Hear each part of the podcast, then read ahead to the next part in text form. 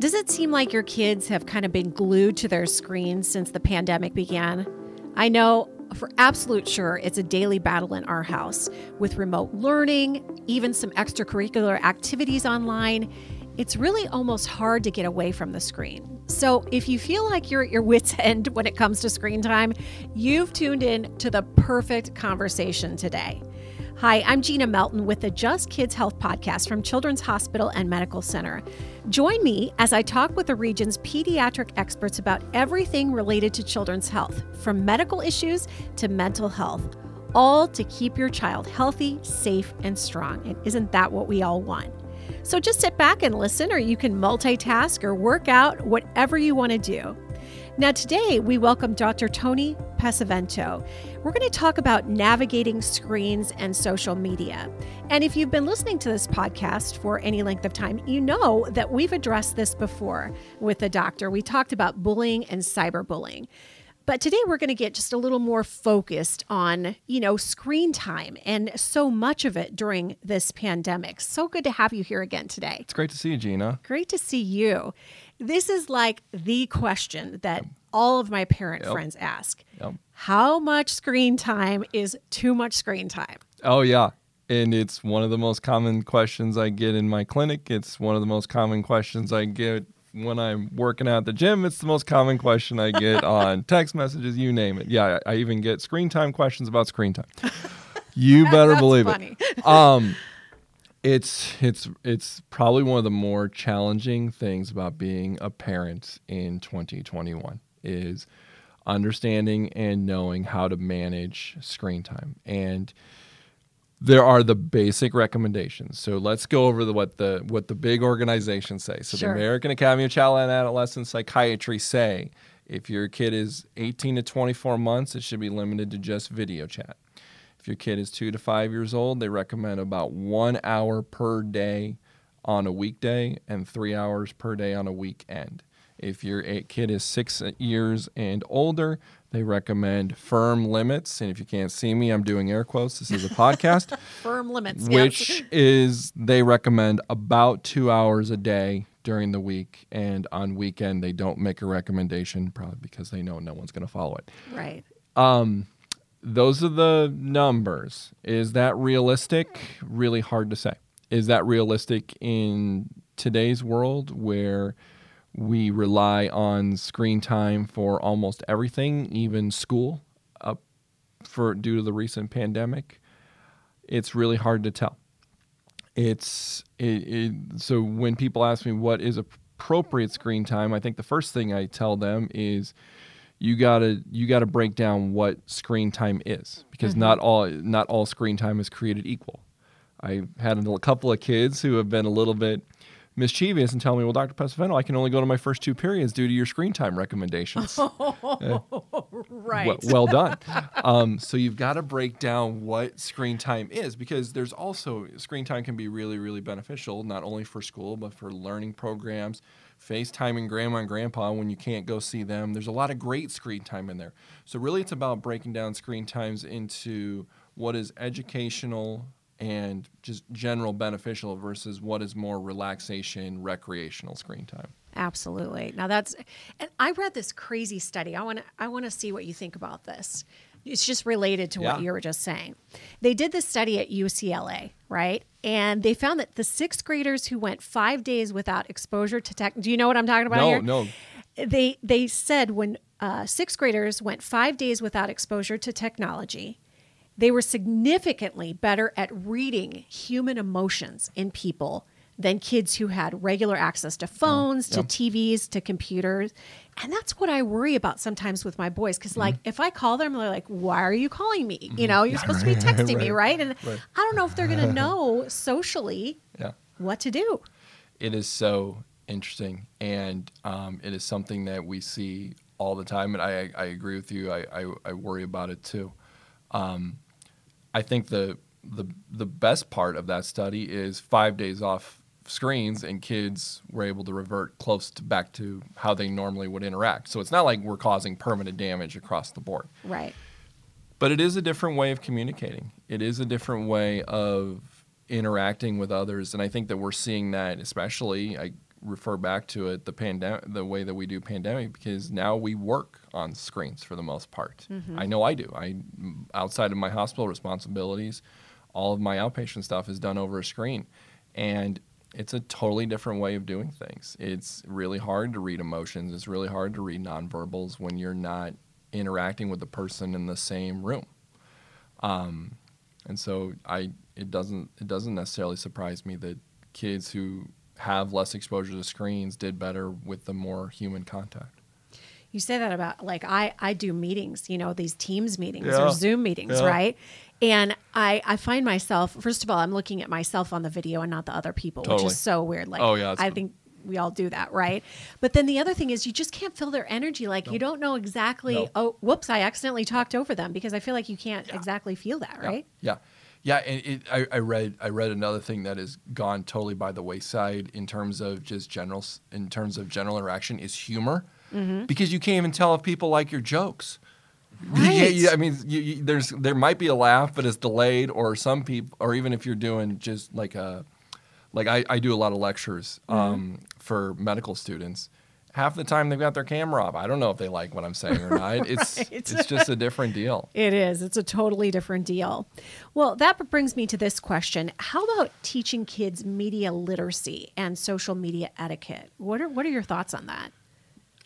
Again, it's really hard. And and and that if the expert's saying it's hard, then it must be hard. No, I think the biggest thing that you need to do when you're talking to kids about social media is you have to emphasize that it's almost no different than friendships, meaning you got to know who's on the other end. And you mm-hmm. got to have some physical contact at some point with that person on the other end just so you know that that what they're getting and receiving is legitimate. And that's not only a social etiquette thing, that's a safety thing in general. And so that's really hard. And that's really hard as parents. And I know a lot of kids have, you know, friends that they meet online and such and I think that's good in certain aspects because it allows kids from all across the world to connect. I think that's amazing, but it also makes me very cautious about who our kids are interacting with. So I really strongly encourage kids and parents to, if you're interacting with somebody, kind of know who's behind that, who's behind that um, name. Kind of know that individual at least in some way. Well, and that includes like even video games because Yeah. my boys play video Absolutely. games with kids they don't know Totally. and or you know hopefully kids but Mm-hmm. it's just how do you know what to share and things like that what are you sharing on social media what are you sharing uh, with those people that you're gaming with Yeah, and that's another that's another great topic for kids. It's not only who you're talking to; it's what you're talking about. So if you're playing Madden and you're talking about, oh, Russell Wilson, what a great pass, probably not the most harmful thing in the world, right? sure But if you're playing Madden and you're talking about, you know, what's going on in your family that week, it's a little bit different. It's a little mm-hmm. bit different if you don't know that other person, and it can be a little bit frightening. And if you're, and especially if they're sharing more personal details and more personal information, it can be, it can be anxiety provoking. a lot of it is boundaries right Yeah. Y- you Tons. know tons of boundaries and and as parents too setting those boundaries right Oh, absolutely. And and and there's there's all there's a lot of great studies about how kids model what their parents are doing. And I think that as as when they see parents who are texting and and chatting and and using social media, it's almost like a, that's okay. It's a permission mm-hmm. slip. I'm not saying that that's wrong either. I'm not. I just think it's more it's all about the limits again. I think it's important to have conversations with kids about what you're doing and who you're chatting with. And you know, hey, I, I give me a second. I got to send Aunt Linda a quick message. You know, Sure. just to kind of just to kind of reinforce this is what I'm doing. It's not that I'm sending a message to somebody that I don't know. Just to let kids know that you're being cognizant and under and, and are thinking about what you're doing on their phone, so that you're modeling what you want them to be doing. modeling behavior Absolutely. i love that i didn't even think about that saying that to my kids that's wonderful advice Yeah, and it's the same on your social media account.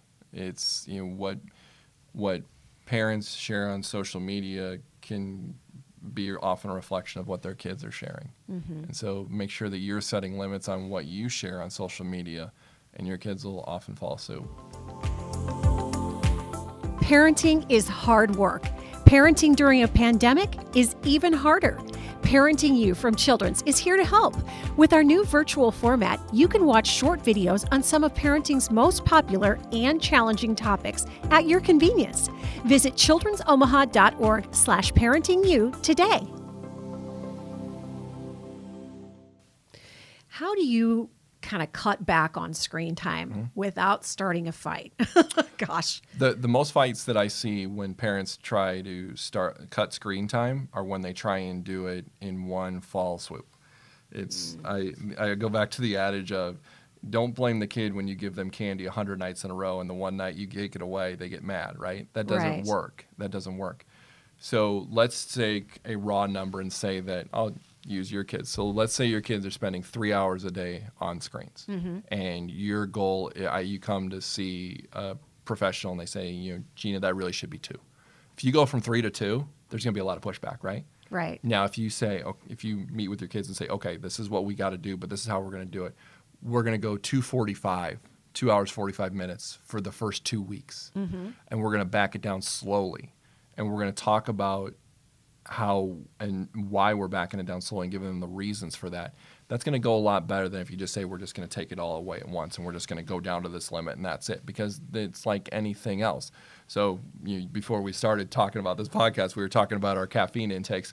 If I were to go from large Starbucks to small Starbucks, not only would I be cranky, but I'd have a big headache. Right. Right. But so how would I do it in a reasonable way? I'd cut down slowly. Mm-hmm. I'd have to you know really moderate moderate how much I'm doing in in smaller amounts, and it, it's no different for screen time and cutting back.